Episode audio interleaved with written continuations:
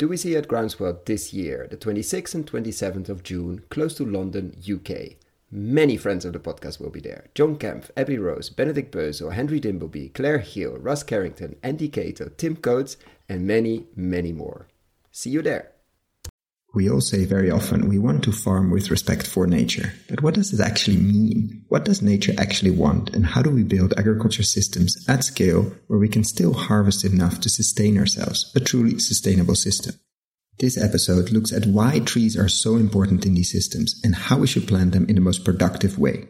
And we tackle the age old myth of competition between trees among each other, but also between trees and other plants. More trees means more life, means more water, means more everything. Plus, what is needed to grow the syntropic agroforestry system. It has been proven at relatively limited scale and seems to be ready for prime time. So let's unpack what is needed to bring it to the next stratification level. Sorry, pun intended. Enjoy! Welcome to another episode of Investing in Regenerative Agriculture, investing as if the planet mattered. Podcast show where I talk to the pioneers in the regenerative food and agriculture space to learn more on how to put our money to work to regenerate soil, people, local communities, and ecosystems while making an appropriate and fair return. Why my focus on soil and regeneration? Because so many of the pressing issues we face today have their roots in how we treat our land, grow our food, and what we eat and it's time that we, as investors, big and small, and consumers, start paying much more attention to the dirt slash soil underneath our feet. In March last year, we launched our membership community to make it easy for fans to support our work, and so many of you have joined as a member. We've launched different types of benefits, exclusive content, Q&A webinars with former guests, Ask Me Anything sessions, plus so much more to come in the future. For more information on the different tiers, benefits, and how to become a member, check gumroad.com slash investingregenag or find the link below. Thank you. So welcome to another episode of the podcast. Today with the co-founder of Life in Syntropy, Felipe Pasini. Welcome, Felipe. Thank you very much. It's been a pleasure. And to start with a personal question that I, of course, always like to ask, and we always start with, how did you end up in soil and how did you end up building these very, very complex agroforestry systems? Well, I mean, one question. The first one is, I guess there is nothing more important to do.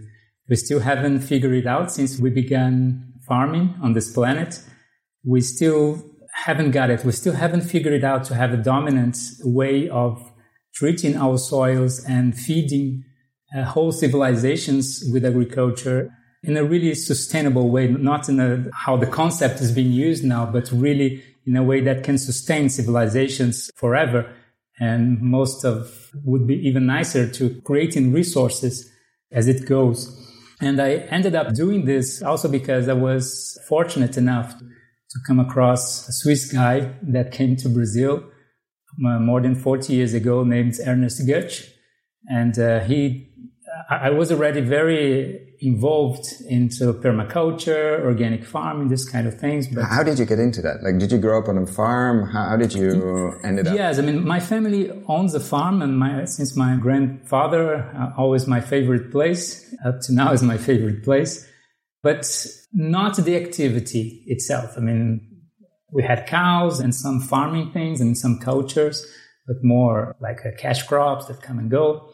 And uh, I never felt like a calling. I mean, I enjoyed being there, but not driven by the activity itself. So you left? Coming and going. I mean, all my life was spending some time, I mean, leaving some periods on the farm and then leaving. It's been like this for a long time.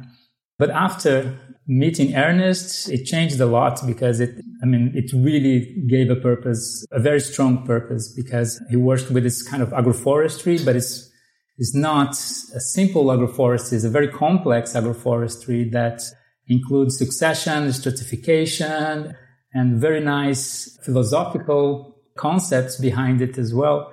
So with that, I just felt, okay, this is, I'm also a journalist. I mean, my, my graduation is communication. So when I met him, I said, Oh my God, I mean, everybody should know this because I was so impressed it was so new, although it made a lot of sense. And uh, I mean, it was not new, but it new was not you. so widespread, and it should be. Do you remember? Because this is, I'm guessing, like 16, 20 years ago. This we didn't use the internet as much as now yet. Like these stories weren't so much out there. How did you stumble upon this? As it wasn't that you're, I mean, you were studying, being very interested in permaculture, but then it's still quite a big leap to syntropic agroforestry or syntropic agriculture. Like, do you remember the first time you stumbled upon it and then did you act and travel to a farm? Like, what was the, what yeah, no, I, I do remember. Also very, yeah, lucky. I had been for a while in a place in Brazil that is very nice, was run by an architect that is called, uh, I don't know the translation for English, like naked architect. This guy that's called Johan van Lengen that runs, I mean, he's Dutch actually. Sounds very Dutch. Yeah. yes. And he ran a place in Brazil, very nice, where he did all these experiments with architecture and always using raw materials. I mean, very related to permaculture but I mean, really focused on architecture. And you were there for as a journalist. I mean, I was there uh, shooting a small documentary with a group who I worked with at that time. And, uh, and so we became friends. I mean, the son of Johan, very nice guy, also an architect. So we became friends. And the place is like an oasis, a very nice place. They host different courses, workshops as well. And I mean, a few months after I was there, they had this workshop with Ernest Götsch. The first time he would be there. And uh, one of the first time he would teach a workshop in my region. It's just two hours away from, from our farm. So yeah, so I went there and I, I mean, it blew my mind. I mean, everything that he suggested to plant and people, students suggesting to plant, he said, okay, but we can't plant just that because this place wants to be a forest. So we can't prevent ourselves from working like a forest. Otherwise, it wouldn't be like respecting what this place wants to be. It doesn't matter if we want just to grow cash crops or vegetables or organically. It doesn't matter if we just want to do it organically. If we don't add the trees and succession will be preventing this place to look like it wants to be. It doesn't mean that agriculture shouldn't be included, quite the opposite. It's there. I mean, there are crops that we can include in every stage of succession, but there are pieces we can harvest. And that sort of seems the underlying big question. What does a place want to be? Yes. And what does nature want? I mean, I've heard you say that multiple times, not necessarily in this interview, we'll hear it a few more times, but what does nature want and what does a place want to be? How do we how do we know what a place wants to be? Yeah that is something that is always it's really underlining is the background of everything that we we normally talk about because we hear a lot in sustainable farming and in regreening initiatives. Oh we need to respect nature we need to but we don't have a clue what nature wants to be. We have a very vague idea what it wants to be and uh, in order to answer to this question, we go to science. We go to, I mean, thanks God. I mean, our archaeologists, uh, they are finding so many cool stuff for the past decades. So after the planet warmed up since the last glaciation, I mean, 12,000 years ago, when it started to warm up leaving the last ice age, the planet became a forest. So we had this window between 10,000 years when like it was warming up until eight 8,000, 6,500 uh, until our the pasture economy and agriculture started to dominate and to change ecosystems in a very drastic way. So, I mean, our window is like this 4,000 years when the planet really expressed itself before we started to intervene too much. So you're saying most of the planet or all of the planet wants to be wants to go, not back, but wants to sort of go forward to become a forest again. But when you say forest, what should we imagine as a forest? Because yeah, I think we question. also have a very distorted image as a forest. Maybe yeah. some national parks we know, we, we quote unquote, and doing quotes here. I think that is a forest. When you say the planet wants to be or was a forest, what do you, is it a very dense? Is it very, yeah, it's a good question. A lot good of animals, question. of, what should we imagine yes. as a forest? Of course, when I say forest is a generalization because there are so many physiognomies and ways that vegetation behaves, but I say places with lots of trees. Denser, less dense, uh, but uh, trees were really part of, of everywhere. And uh, Ernest used to say some stuff that we suspect a little when, because for example, in Brazil, when he said to this place I was mentioning, when I first met him, okay, this place wants to be a forest, so we have to work with trees. We can't prevent ourselves from working with trees. I mean, it's quite obvious. We are in a Atlantic rainforest. So, I mean, you look around where we don't touch. I mean, if you don't touch in two years, a forest will come eventually. So it was very obvious. It's not such a stretch. Yeah. Yes. The place where we're now, it's a bit different. Yes. That is interesting because Brazil has a young colonization story. So with this dominant model of agriculture just being there for some hundreds of years. Whereas here in Europe, for us, it's been a very interesting experience because even places like this, some people don't believe it was a closed forest. But when we look back, I mean, in studies to rebuild, reconstructing using like fossils of pollen, yes, it was a forest.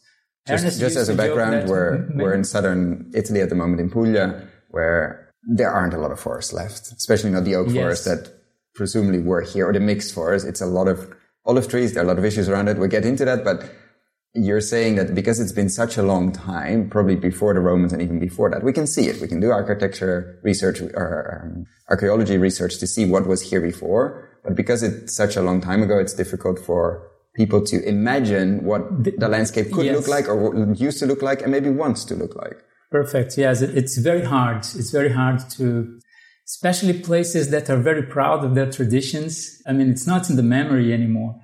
For example, here it's been, I mean, 8,000 years when pastures, livestock started to come to this zone. The Iberian Peninsula was 7,500 years ago. And in that time, the whole Sahara, the, the north of Africa was a very busy place and lots of people living there, an economy that was based on livestock. And cool, very nice recent studies shows that we tend to believe that the, for example, the Sahara was just like a cosmological event, the precession that turned that place into a desert. But now there are new studies that, oh, maybe like uh, man-made activities played a role because they are starting to question that this cosmological event alone wouldn't change this vast area, very diverse area.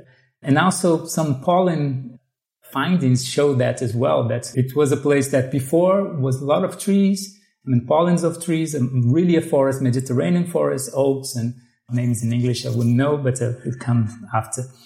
And then it started to have more species that men or cattle managed and later, I mean, they found the first lentils, for example, in Morocco, the first cultivated lentils there 8,000 years ago. So we started to change the environment mm-hmm. quite a bit. And when we, we keep researching that, I mean, you go to the, here's the same, I mean, Middle East, the most studied place, absolutely. I mean, I recommend reading the book of David Montgomery, Soil, the Erosion of Civilization. He tells many wonderful stories about these places and from the soil's perspective, erosion and the role that this first agricultural civilizations played. And uh, yeah, yeah, so it's been everywhere. It's been like this. Yeah, we had him on the podcast. There's a new book coming out. He's been saying it for years, but with his wife on the nutrient density of food and the oh, connection oh, cool. to soil. They've been researching it for a long time, but now it seems to be really coming. So we're going to have him back soon, I hope. David, if you're listening, oh, nice. come back. We, because... are, we are big fans. I mean, uh, the hidden half of soil is fantastic. And we've been enjoying to see his trajectory. It's fascinating. Very cool. No, so we have established, I mean, interesting because the whole movement of let's make the Sahara green again, probably that word again is very, very important here in the sense that many, many places had way more trees and way more life in general. I mean, if you connect the two, probably the two are, are very deeply connected.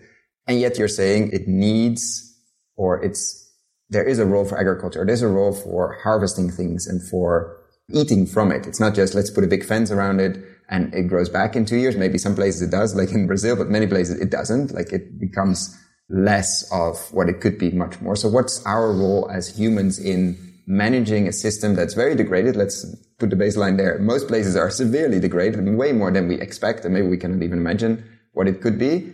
And then what is our role as humans, as the keystone species in many yeah. cases to bring back that abundance or kickstart it? Or how do we then interact with that? Or how do we? Yeah, that's a tough question. Where do we start? Let's say, what's the first step? I mean, we, after we, we did the archaeology research, okay, we, we have an idea of what could grow here, even though all the people around us will say, you're crazy, that could never grow here. When we know it did, so why doesn't it now? Okay, so we know a species map of options, like a menu. And then where do we start? Yeah, I mean, first of all, we strongly believe that forests bring moisture to the continents. I mean, this is something that, for example, science has been proving this with the biotic pump theory, you know, the flying rivers. And I mean, it's a pump. I mean, forest, the photosynthesis is a pump. So let's, let's really combined. specify that. Trees bring water, not the other way around.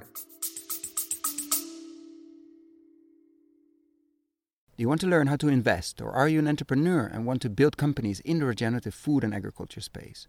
Or do you work in big ag and big food and want to really move the needle? We have developed a new video course for you. Find out more on investinginregenerativeagriculture.com slash course or in the show notes description below. We do believe in that, and it's something that Ernest always says is good to say that we tend to believe that where there is water, there is life. But he normally says it's the opposite. Where there is life, there is water. So life attracts water because photosynthesis is endothermal. So it cools down the place and changes the density of water vapor. So when we see a forest like the Amazon, of course, we're talking about the tropics. But, but even in Spain, I think it's Millán Millán, one of the people that Judith interviewed, like why is big chunk of Spain desertifying? Because a lot of vegetation has been removed and the the normal summer rains that were there every day at four or five, I don't remember the exact hour, are no longer there. So the water doesn't come anymore. Goes somewhere else. The Mediterranean doesn't feed these mm-hmm. ecosystems anymore, but could do it again. Yeah. For example, there's also nice studies in why Europe is in general or Germany is starting to dry out to have less rain is because the forests of Siberia are being taken down. So it's kind of disrupting the flow. And we have examples, like older examples for that in the Tibet, how say in English, Tibetan plateau. Mm-hmm. It's the same. I mean, always very nice studies that they found. I mean, it was a forest before. I mean, almost a forest. And like 4,000 years ago, uh, I don't remember maybe uh, that or uh, like this, the first pastures started to come. And so it became a Kobresia uh, place. Now it's understood as a native that needs to be preserved because it's being the Kobresia is being replaced by annual and, and biennial plant like weeds but it's already some studies showing that when that first forest was taken down it's already changed the climate in that region. So i mean it's uh, no, there are studies or at least suggestions now also of taking down big pieces of the amazon how it's influencing not only the whole i mean the whole south american continent, obviously, because most of the agriculture in Argentina, Brazil, and the south couldn't exist without mm-hmm. uh, without the trees pumping up the water. There's, that's their irrigation system, literally. But also on the other side of the Atlantic, in Africa, etc., it influences and up uh, in in the northwest. I mean, the the droughts we're seeing, or the heavy rain events, or the extremes, probably are connected to loss of vegetation and thus loss of trees in uh, other places, but it could so. be 10,000 kilometers away. That's the, yes, the scary and interesting it, part. It makes a lot of sense. It makes a lot of sense. I mean, all the forests are very much connected with the circulation of air, moisture, and everything else. And we know that. I mean, there's so much information about this. But if it's so big, then if we bring it down to one place, you're saying, yes, with bringing back trees in one relatively small place, even a few hectares or hectare, you can influence the moisture enough to kickstart it, or do you need to have it at a country scale or a region scale to really pump that? Yes, I think uh, both. and that's why, I mean, going back to your first question, we have to start building an economy that understands that trees are part of this planet. It's part of it. Ernest, uh, not just as I'm, timber. I'm, yeah, yeah. I'm, I'm, going to quote Ernest again. He, he defends a, a hypothesis that our modern version of human, I mean, the, our Homo sapiens sapiens, we came up, we emerged in the middle of the last ice age. So we kind of got used to like to this dry savannas, to uh, the dry steppe, like a more savannic environment. So we were more used to open spaces. And after the last glaciation, I mean, after the weather warmed up again, so the planet became a forest, like a, humans couldn't adapt well to this environment. Mean, some humans did, of course. I mean, they have so many wonderful examples all over the world of indigenous people that live just fine with the forest. But somehow what ended up becoming the dominant civilizations, we didn't adjust well to this place. So since then, we've been, we declared a war on forests. because every place a civilization arrived or took place, I mean, the forests were taken down, replaced by annuals, biennials. I mean, first like a farming that slash and burn, and then like open an open farming with plows and and tilling every year, just animals, not against animals, please. But it's been like this. I mean, and, and, and what we do today is the same. It's just like a, an update of the same thinking. And so this, in this sense, mm-hmm. sorry, been yeah. going, building a, a huge arch here. But in this sense, what we try to do is to combine farming with greening initiatives, for example, uh, regeneration in a sense that regeneration, what a place would like to be, for example, forest, we need trees. We need, I mean, the planet got used. I mean, it was supposed to have stratified vegetation. I mean, it's fine to have perennials. Perennials is much less worse than having like the whole planet almost grown with annuals and biennials and grains or vegetable. Having perennials is good, but it's still, I mean, if we have layers of vegetation, we have more photosynthesis, we have more carbon sequestered, we have more woods, we have more decomposition of woods in the soil, which makes the best soil we can imagine, would make humus, with like a decomposition from fungi is the best thing. So in this sense, what we try to bring to the discussion, the big discussion of regenerative practices is that we should try to include trees in almost all our designs. And it is not easy to do that because managing trees is not as easy as managing grasses, is not easy as managing yeah. grains, etc. Because we, it takes time. If we do a pruning, I mean, if to arrange it. And so that's been our, I mean, our group. And I say because we, we are a big, huge group doing this kind of farming. And yeah, that's what we're trying to face. No, I was laughing before because just yesterday evening, and I'll put the article in the show notes as well. I was reading an article. I think it's called Thinking as Trees, something like that. And it was talking about our, our war against forests. Like we always pictured it, especially in European, like folklore, etc., as the enchanted place, the scary place. You go in there, you get lost, etc., etc., etc. And probably it's been in like in our system for a long time.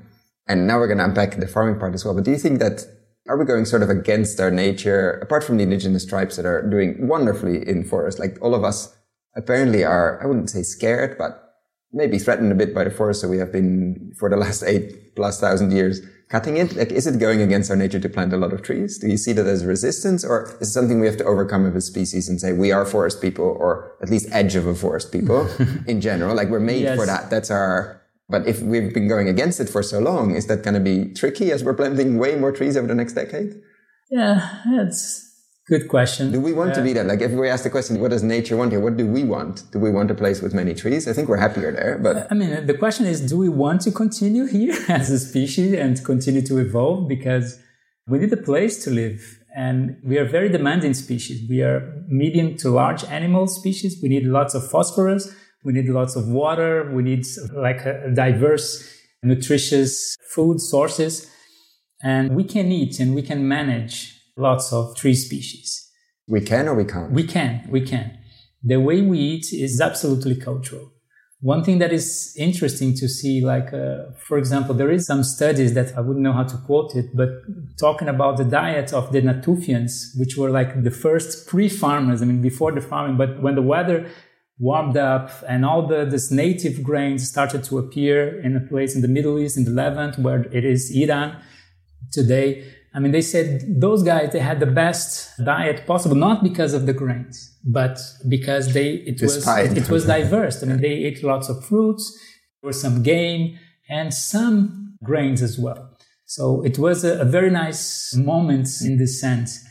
But there are also other studies that showing that the way we based our diet now, only based on annuals, on grains, it's, it's not being healthy for us either. There are some studies showing that we are kind of degrading we are becoming weaker. Mm-hmm. If it wasn't for our medication, the way we, we do it, we would. the chemicals, yeah. yeah. And the chemical, we would be sicker. There are studies showing that 12,000 years fossils of mankind, they were healthier than us.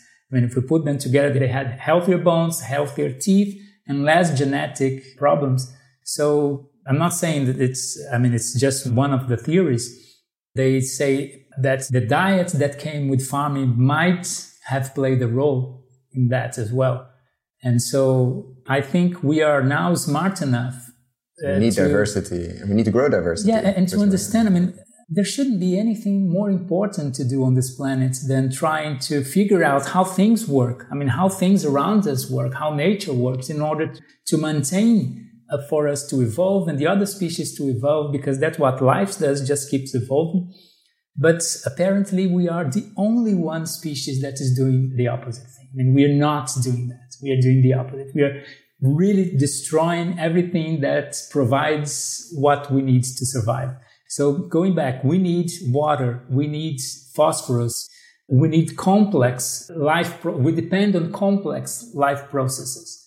We need trees. I mean, we need complex ecosystems as well. We need the composition of wood to feed ourselves. We can't be mining phosphorus from a place to add to our crops.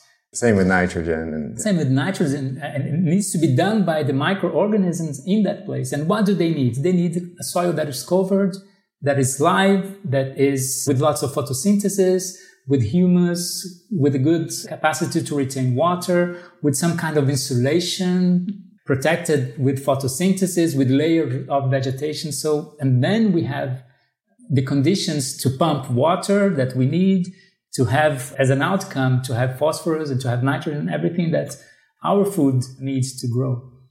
So let's go back to where to start. So we've done the research. We need more trees. That's the conclusion of, uh, of, of, any site visit, basically, or almost any site visit. Let's say we're here in southern Italy. It's mostly an olive tree based system at the moment, which is under a lot of stress from disease, from failing crops, from trees that are dying, etc.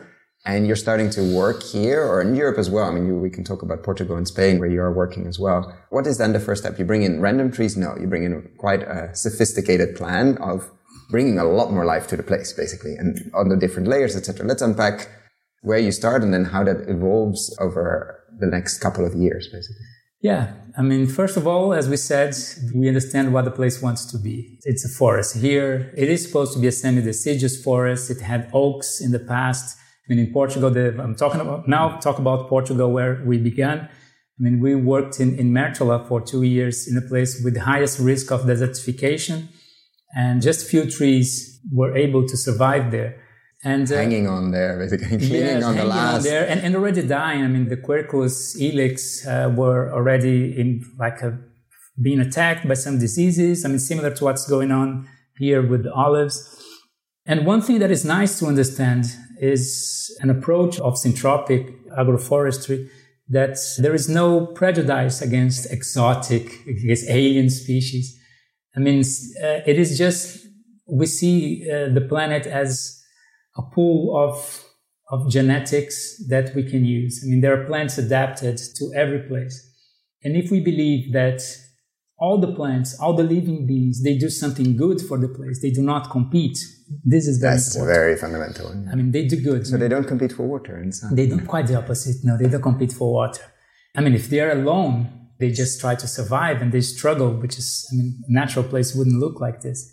But if we have a stratified vegetation. So stratified vegetation, you're showing with your hand, but nobody can see that obviously, yeah. is layers. Layers, yeah, layers is fundamental because you have to capture as much sunlight as possible. You want yes. to change the microclimate between the layers. So you have to think in layers of time, because of course you think over years mm-hmm. and decades and you have to think in layers of space, like literally up and down. Yes, okay. One good explanation that might make sense now is, and this is proposed by Ernest, which is kind of a, guideline, one of the pillars. I mean, one is succession and the other one is stratification. Succession means over time succession, yes, over just time. like with yes. people, like what comes after and already thinking now. Yes. And that not anything, everything you planned at the moment is going to be in that system forever. No, mm-hmm. it has a role and the role might end and yes. it's being pruned and then it turns into wood a- as fertilizer. Every yes, every consortia of plants is being has been raised by some consortia that came before and, and consortia is a group of like group current of plants a group of current plants that lives yes, together yeah. and will nurture and protect some other group of plants that will come later and normally, like a faster growing ones, they protect the slower growing ones, and those slower growing ones protect the very slow growing ones. So if we synchronize these plants, I mean, we don't have lack of photosynthesis, we don't have uncovered soil in any moment. So, I mean, we just keep the pump working of exudates, photosynthesis, you know, like soil covered, protected. So the, the soil microorganisms don't suffer any loss in this feeding system. Taking as much sunlight as they possibly yes. can and pumping it everywhere. And so coming back to the stratification, the way we always organize the systems are uh, having denser vegetation in the lower strata, in the lower layers, and sparser as we move upwards, like a triangle. So, I mean, if you were to overlap solar panels, it would be the best way to get also some filtered light. But taking into account that photosynthesis is an endothermal reaction, so what it cools it down. It cools down the place. It doesn't release heat, but quite the opposite. I mean, it takes heat. That's and why when you walk in under a tree or in any forest, you immediately feel, first of all, better in summer mostly. Yes. And it's, it just feels. It's an much, air conditioning. It's an air conditioning unit. Yes. Yeah. And so if we organize our plantations like this as well, I mean, having more plants, more layers underneath, I mean, not more layers, more density, more occupation underneath and less as we go upwards. And very quickly, as Ernest suggests, we have like a 15 to 20% of emergent plants, those that are really, they take full sunlight all the time. And then we have like a like a like a that's a high tree. Yeah, like a high tree. Yes, that take time to like grow a, as well. Like they. No, it depends. Could, could be and then we have succession. Yeah. For example, we have okay, faster emergent the... trees. For example, corn is an emergent plant from the placenta. I mean, there's more. There are some classifications of the consortia that uh, we also divide into these groups of consortium that is also proposed by Ernest. So having this configuration, we have each layer is cooler than the one above. So this creates like a thermodynamic effect that traps moisture close to the ground. It's really a, one organism only. We can't just separate that. But when people say, oh, but trees, they take moisture away. It's because we plant them in monoculture when we see, a, for example, a monoculture of eucalyptus, but could be any other plants, monoculture of pinus that we see here in Italy. A lot or of olives. Yeah, yeah the olives, whatever. I mean, we don't have a lot of density of photosynthesis happening underneath. So we have the cooling effect of the crown of these plants. So it's slightly cooler right below mm-hmm. the crown and then it starts to warm up again because of sun and because of dry winds that take moisture away. So it doesn't work. I mean, the effect doesn't work. This is the physiognomy of a forest that is about to suffer a clearing, a disturbance. Mm-hmm. To renew the information. So there could be a fire coming or something or cut or. Yes. But if it's so it's one layer only, you lose all you the moisture yes. and you lose, and it's going to become. And what is unfair? The trees, they get the blame. And it is the most fatal interpretation mistake that we make because it doesn't make any sense. So then under that top layer that is more sparse, it's less.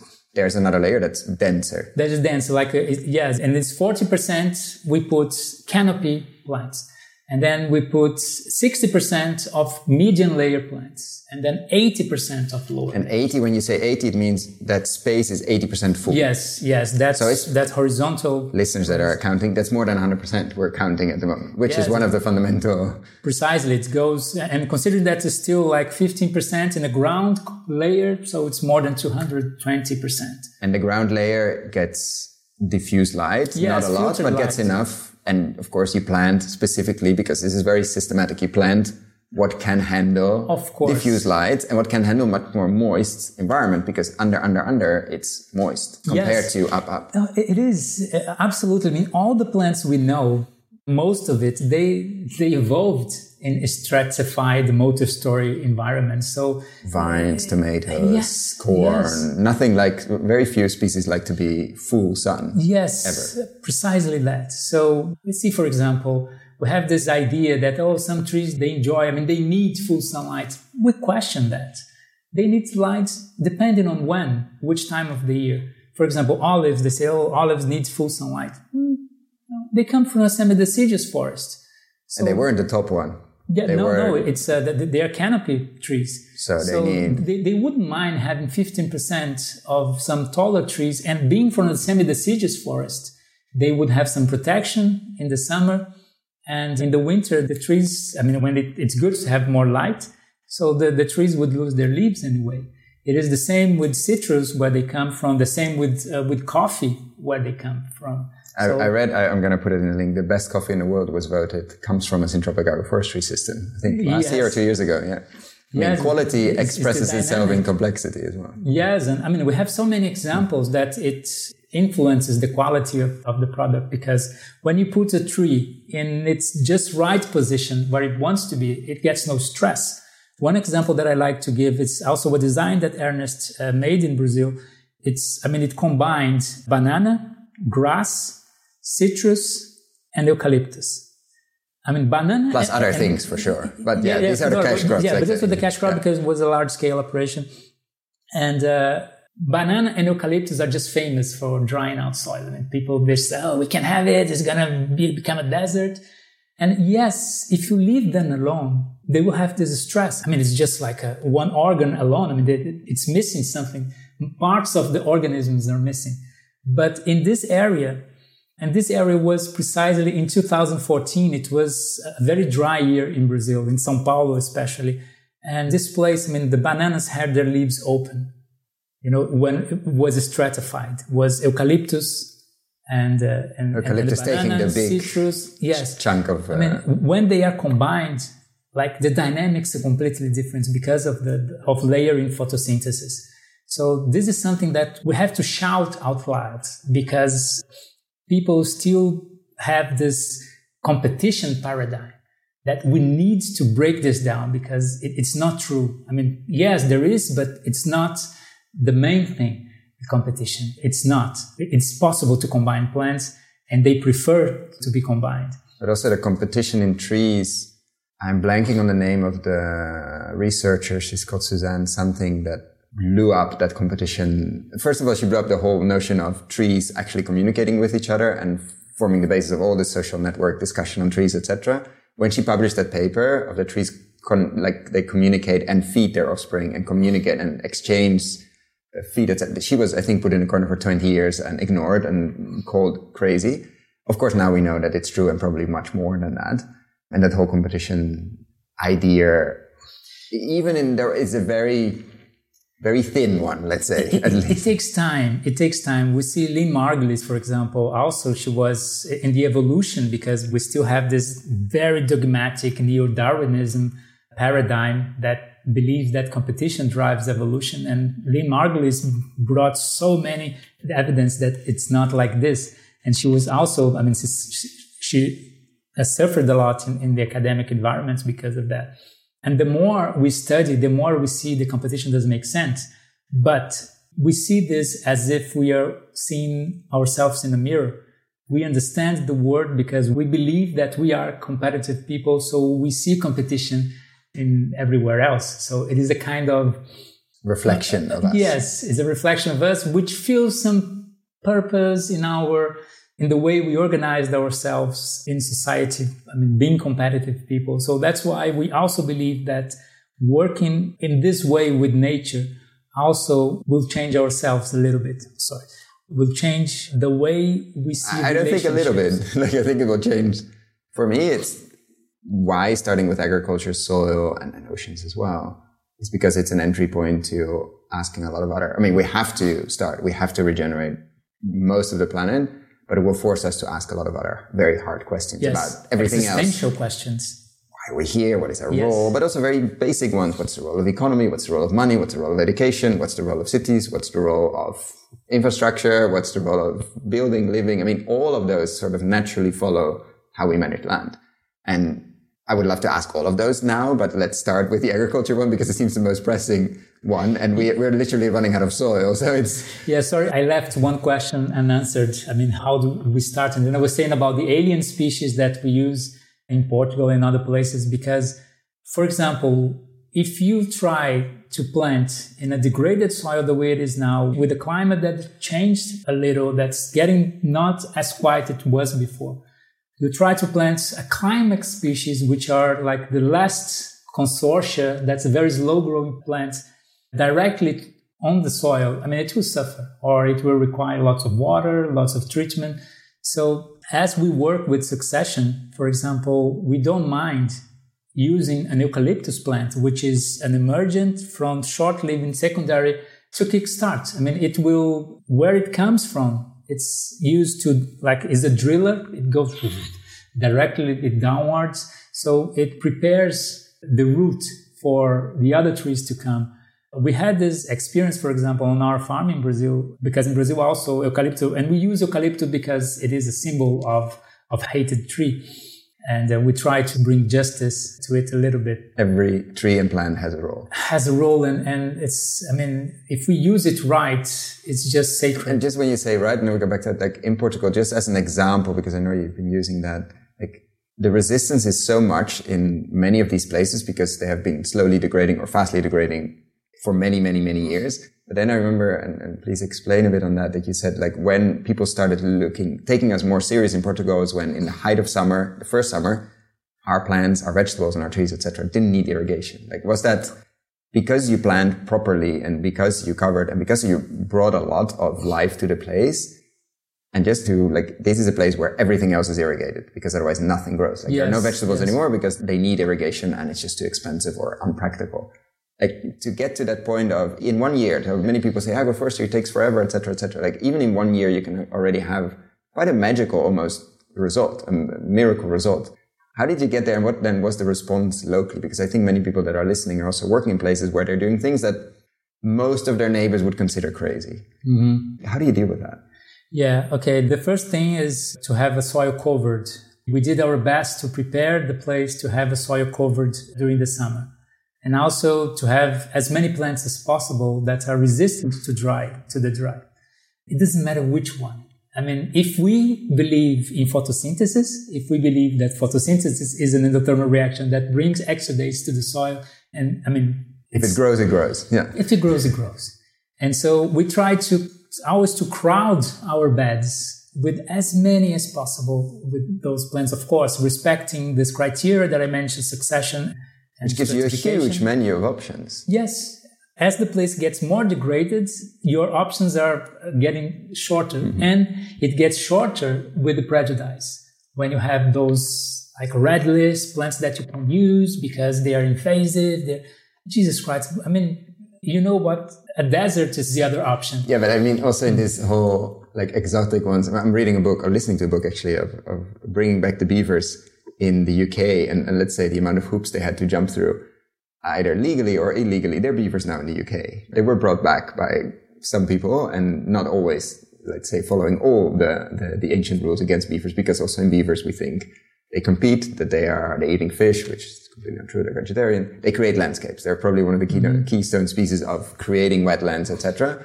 But the amount of hate we have against it, but then you need a few people that sometimes, I wouldn't say cut a corner, but make it possible that otherwise it would have taken uh, 200 years to do that. So you might plant some things that you know are perfectly fine, but you can get into a lot of trouble for planting certain things that people think yes. are dangerous, fire, exotic. Yeah, but it's so crazy. I mean, it, I, I, well, I believe in, and Dayana made a very nice uh, literature. Yeah. yeah, my partner did a very nice literature review on that. It's I mean, I hope in the future we'll look back to the discussion and say, oh, how silly we were. In this, to not use a plant that grows perfectly yes. here that can has, yes. so much to bring. I mean, because the other option is to have nothing. And that is crazy. And also, if we go deep into that discussion, what is native to a place? I mean, talk about Italy. I mean, here the, in the Mediterranean, let's talk about the Mediterranean diet. Tomatoes are not from here. I mean, some olives are from here, but not the ones we use. And uh, grapes are not from here. All the peppers are not from here. The citrus are not from here. The grains are not from here. The figs are not from here. They're from the Jordan Valley. The, uh, I mean, almost nothing is from here. And if you go really into that discussion, we are not from here. Let's go back to Africa where we belong. So it's a, it's nonsense. A silly, it's, it's a, a silly discussion. Uh, discussion. And then when you look at you're planting here, you're working on systems like how I think let's tackle two pieces that people will bring up to it. Like, okay, it's all nice and cute on small scale. Can it scale? First of all, let's unpack that one because you have proven that it can absolutely scale. Not necessarily easy. It mm-hmm. does bring complexity and other things on harvesting, etc., which are seem to be all fixable. So can it scale? And does it produce a lot of food? Because we have to feed the world, and it has to replace this mm-hmm. system that apparently is producing a lot of food, which is not really true. But like in terms of What do you say when people, let's say we were on a stage somewhere and we did this conversation live, which hopefully at some point we can, and in the audience, yeah, but what about feeding the world? What is your normal Yeah, we, response? We always get this. Of course. And what's your best? What's your best answer? we still don't have a best Okay. answer for that. And for sure, not a short one. Because our group, especially Ernest, is, I mean, he became kind of, for the past almost 10 years, obsessed with large scale. And it all comes to mechanization, of course. I mean, it's. uh, But let's we- get we it. need to- It's absolutely possible to do this No, beyond the is. permaculture, one hectare and manu, everything. Manu- you lose Of probably, course it is but it's, there are examples in Brazil and actually Yes. Portugal as well that are massive. To any extent, they are big. Yeah, no, yeah. In Portugal, I wouldn't say massive, but the, the designs are for large scale. And in Which Brazil, means you combine the tree lanes yes, with I mean, annuals. the lines, with, yes. it's- I mean, it's, it's made for mechanization. It's not, I mean, you, you, I mean, you organize the system in a way to mechanize. Ernest began doing this, for example, in Fazenda da Toca in Brazil. And to be honest, I think uh, up to now, I mean, the designs are brilliant because it So what would are we be missing? possible the machines. we're missing the machines we're missing the will we are missing people understanding like the role of it i mean there are so many It's an immersion. yes it, it's very complex in a way and because it's between three lines and you have a perennial plant for example we use grasses for very degraded place like a, a perennial grass a good one like a panicum massimo and so in between, you have some strips that you cut and you add your annuals or biennials. You can have cotton, you can have soy, you can have. Uh, So just for visualization, we have tree lines which are super complex with the different layers that we Mm-hmm. discuss, like fully grown, like I wouldn't say a wall of trees, but a lot of different species, not the normal or the agroforestry type we sometimes see in France, where there's grain and then one layer Yeah, of tree, which is all very high and mm-hmm. it's also agroforestry, but it's different. Then in the middle, you have in very degraded places, as you mentioned, a perennial grass that is always there because it's perennial, which you cut and mulch and put on the layers and in potentially, and then you plant your annuals in that grass. So you don't, it's not that you remove the grass, plow it, obviously, No, etc. You plant no. it in the grass. Could be soy, could be cotton, could Yes. be corn, and it grows above it and you harvest it obviously. Yeah, this year, I guess, no, last year, Ernest did another experiment because you saw those those one that uh, Ernest and Fernando did at Cepeda. I'll put a video on it. It's- it's amazing, yeah.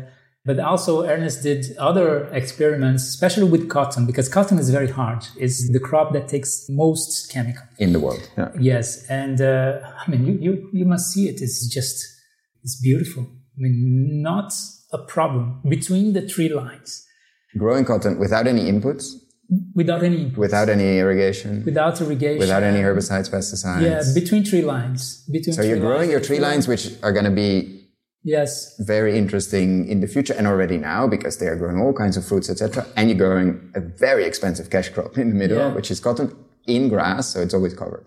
So I think one of I try to comfort myself, and I mean at least the role we all play, especially Ernest. I mean he's been investing everything he gets for the past year just to. I mean he's putting money to build the machines himself and try to to do that because I think there is some answer that came up already. It works.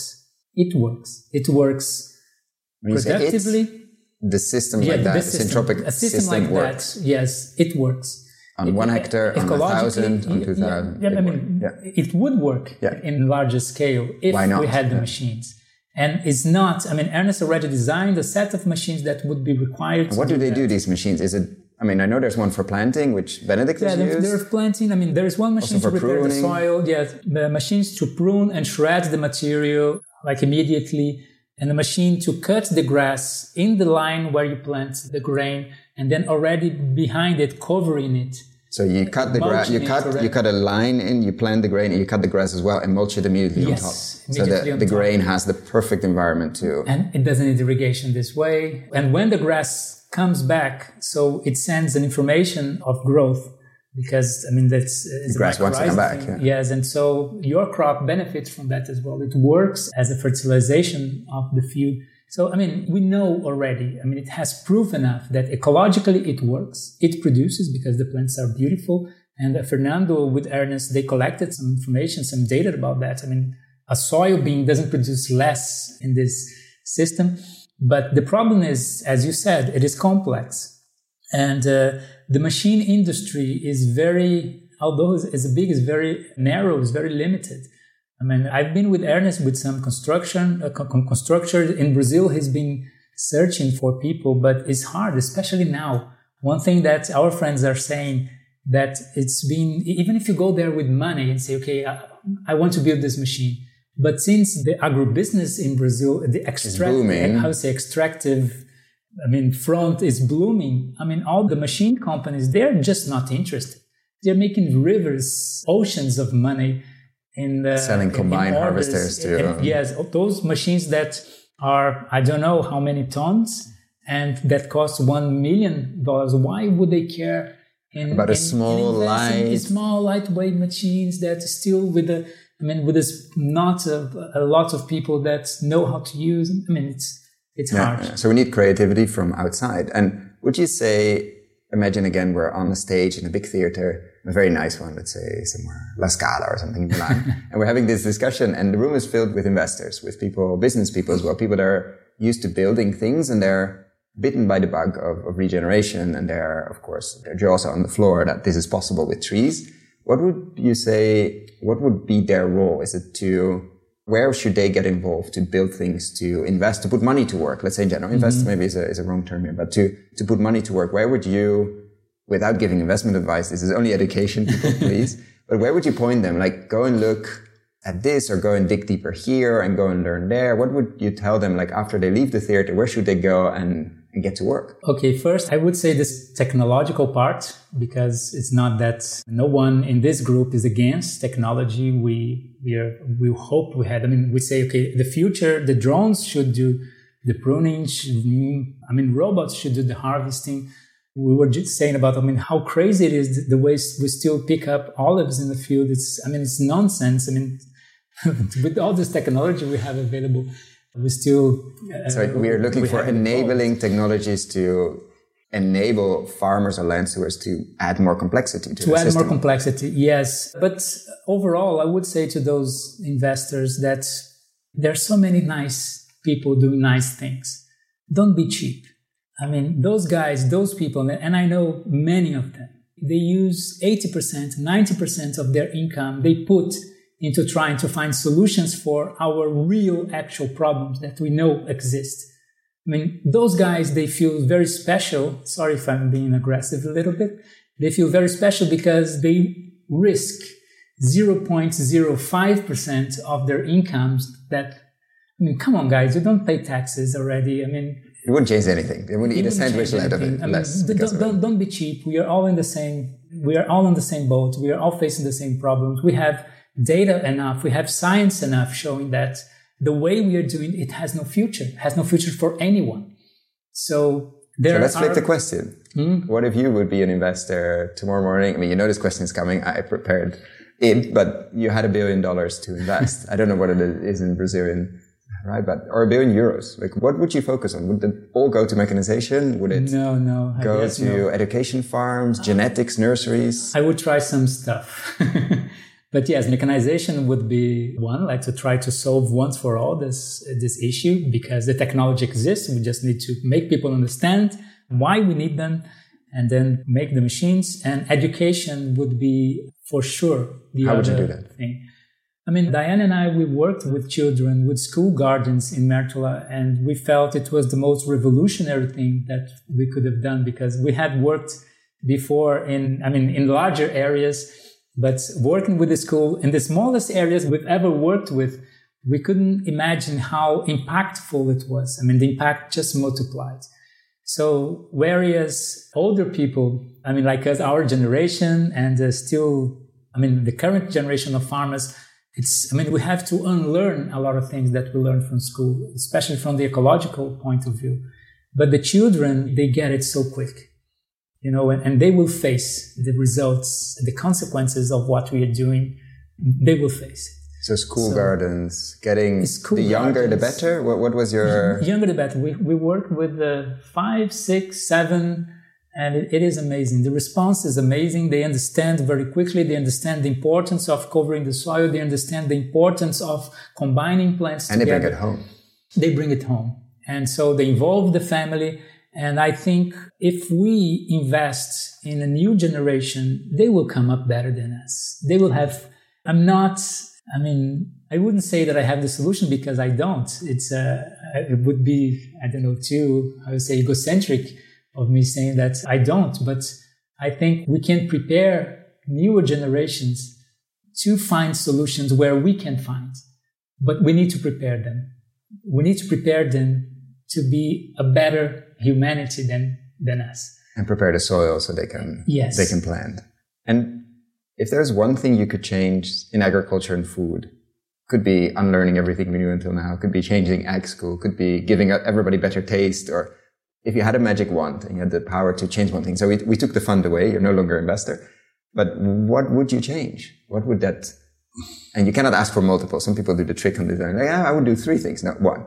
It's not Aladdin. You know, you, you sent me this question and I, I'm still, I still don't know. I still don't know the answer. First thing that because comes up. If I could change one thing in agriculture, I think I would just forbid any monoculture of annuals. I mean, at least that would change a little bit, at least to try to promote some creativity around. It's, uh, yeah, but it, it, it's just one drop in the ocean because I think it's a very systemic. But if tomorrow morning that would be forbidden, I think a lot, I mean, we have had people say forbid all chemical inputs from tomorrow morning. I mean, that would, like, those things, it's only one thing. And of course, we're dealing with a systemic issue and holistic approach. So one thing is never enough or shouldn't even do that. But still, it's an interesting starting point. Like if from tomorrow on, we're not allowed to grow monoculture yes. annuals anymore, some of the, the hectares in, on this planet are going to change. Like it's, uh, yes, I mean, only annuals. We can add annuals, but, but not in monoculture. Not in a monoculture and always trying to combine with something else. So it would, people would look for making consortia of plants, of cooperation. And, and what you said, become creative again. Yes. And I mean, we've discussed a few points already, but what would be the one thing you would mention when I ask, where, where are you contrarian? What do you believe to be true about regeneration and regen ag that others don't? And this question definitely is inspired by John Kempf. Like if you go to conferences, you were going, you know, you go, there are many things. I mean, the trees bring the water, etc. But if there's one thing that you would shout again, like say, we might have already mentioned it in the podcast before. What would you repeat or what would you shout out again if people could really think, see things differently? I think it is the inclusion of trees because people still are still reluctant to add them. And will we overcome that by doing it, like showing? Is that the strongest thing we have? Because the data is there, the papers are there, the videos are there. We'll put Life in Syntropy, your documentary that won many awards in the show notes, obviously. And then we don't act. Like, do we need yeah, to see it to see if I, it's possible? I, I because here, like, it's olive trees, mostly dead, mostly desert around it. Like, it's really, it's a degraded ecosystem, better than some other places in Spain and, and some other places in Europe, and obviously Tunisia, etc. So to imagine that that's possible, what do we need? A very fancy VR glasses to I, see, I like, oh, this could be a walk, like, or do we need to visit Brazil and Portugal and other places to see? Is that it? Like, but then we say, oh no, but that's possible there, but not here.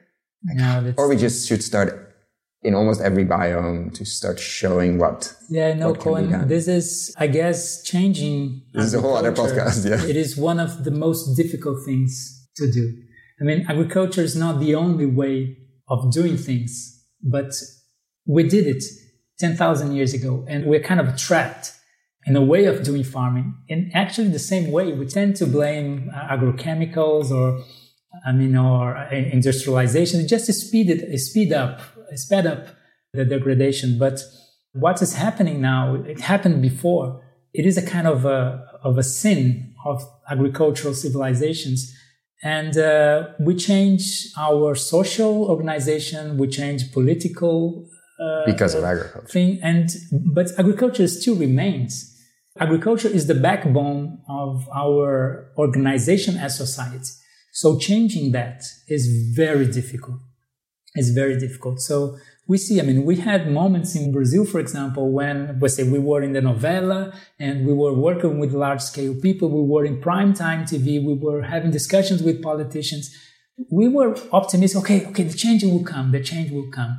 But then we see, no, it's not coming. It's not coming. So I don't want to be pessimist here. Let's not end on a pessimistic one. No, no, let's not. But it's a marathon. It is a marathon, and that's why I insist we need to carry on education with the young, with the younger generation because it's not an easy change to do to change the way we do things.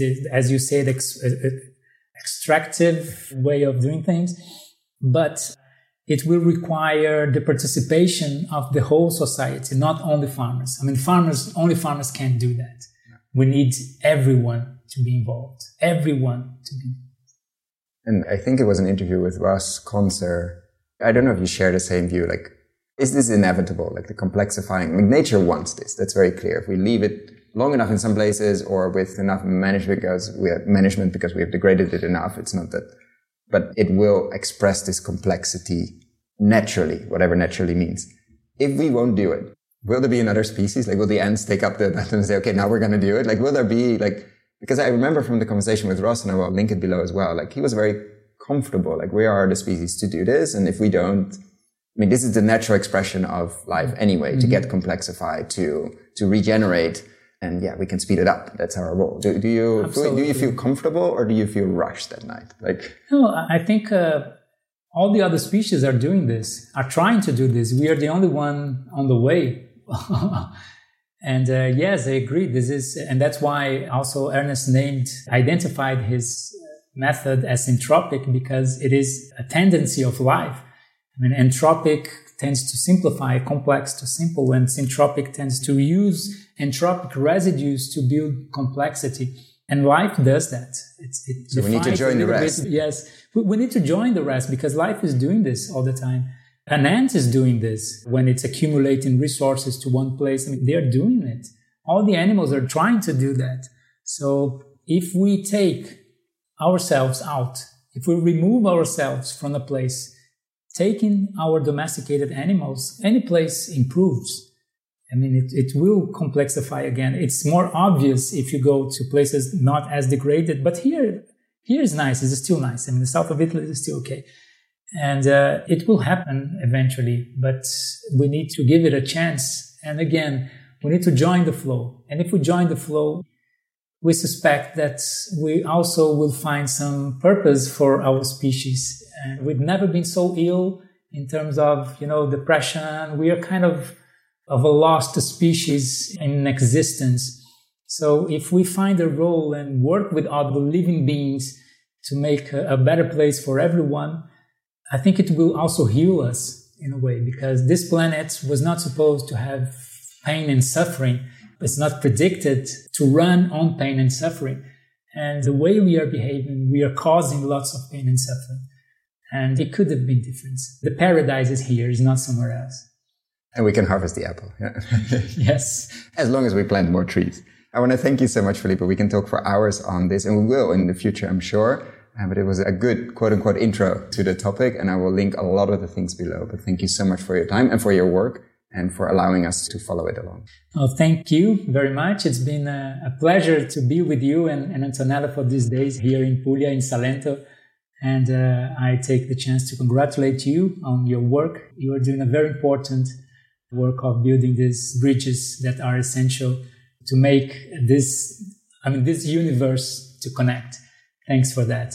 Yeah, I think as, as a lesson to all investors, when in doubt, you will see it in, in the video I'll share as well. Plant more trees. Are you yes. still doubting? Plant more trees. Are you full of uncertainties? Plant even more trees. Yes, that's true. Thank you very much.